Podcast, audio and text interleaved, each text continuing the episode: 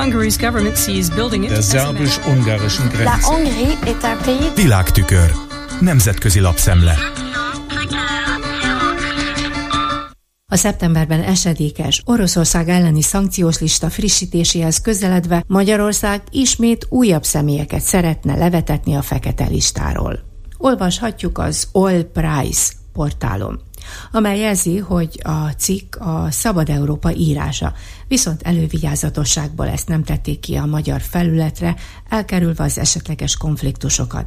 A brit székhelyű nemzetközi Oil Price viszont otthont adott az írásnak és ebben névtelenül nyilatkozó diplomaták mondták el, hogy kilenc szemét szeretnének levetetni az őszi felülvizsgálat során. Nem egyértelmű, hogy ők ugyanazok a személyek-e, akiket már márciusban is le akartak venni, illetve, hogy mindegyik név a magyar kormányhoz köthető-e. Viszont azt megtudjuk, hogy az EU jogi tanácsa egyre óvatosabb a lista összeállításakor, mert nem egyszer pontosabban már 70 alkalommal előfordult, hogy nem tudta megvédeni álláspontját a bíróságon az adott személy listára kerülésének jogosságát illetően. Például elvesztette azt a pert, amelyen nem tartották indokoltnak Violetta Prigozsina listára kerülését. Prigozsin tábornok édesanyja végül nem kerülhetett a szankcióval sújtandó személyek közé ugyanis az oligarchák drága pénzen fogadnak ügyvédeket, akik ezek szerint meg is nyerik ezeket a pereket, számos fellebezésnek őszre várható egyébként az eredménye. Mostani ismereteink szerint a listára felkerült Alexander Shulgin, Farkad Ahmedov és Grigori Bereskin áprilisban megfellebbezték az uniós döntést, és minden bizonyal meg is nyerik az európai ítélőszéken a pert. Ők mindhárman Putyin közvetlen érdekörébe tartozó személyek, akik az orosz kormány számára biztosítanak jelentős pénzügyi forrásokat a gazdaság menedzselésére a magyar kormányvédelmét élvező negyedik személy Nikita Mazepin autóversenyző, akinek apja Dmitri Putyin bizalmát élvezi, és ellene már bevezették a szankciókat Brüsszelben. S tudni még a belarusz oligarcháról, Alexander Mosenszkiről is, akinek halkirálya beceneve. Lukasenka legszűkebb körébe tartozó üzletember, a legnagyobb tengeri eledel feldolgozó vállalat vezetője.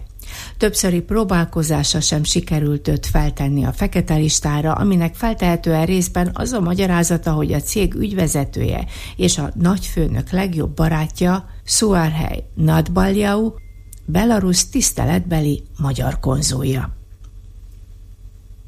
Milliókat, ha nem milliárdokat is képes költeni a nemzetközi sportrendezvényekre Orbán, hogy noha rövid időre is, de a világ reflektorfényébe kerüljön. Olvashatjuk a szélsőjobbos amerikai Washington Times-ban, amely az épi amerikai hírügynökség legfrissebb tudósítását ismertette.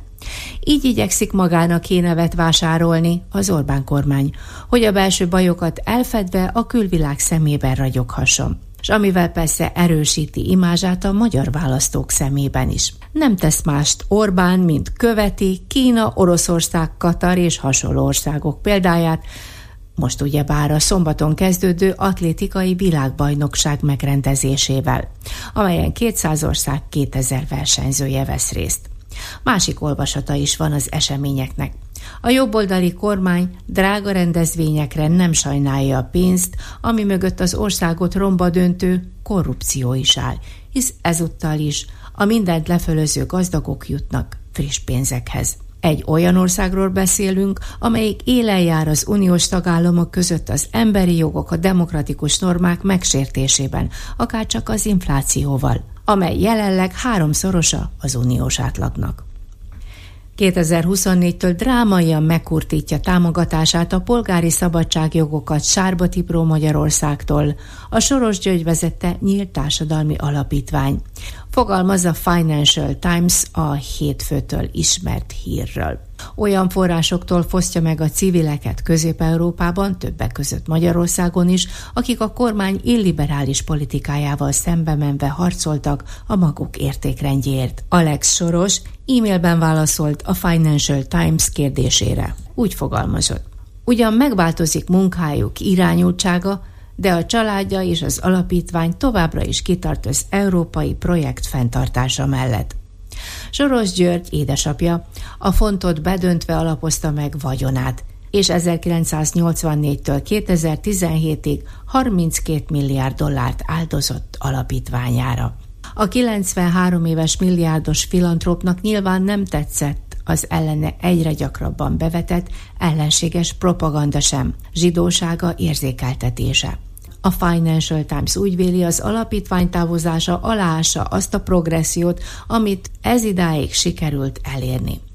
Különösen kritikus ez a kivonulás egy olyan időszakban, amikor látványos a populista politikusok térnyerése, és a jövő évi uniós választásokon is fenyegeti a liberális demokráciákat, a konzervatív ideológia várható túlsúlyba kerülése.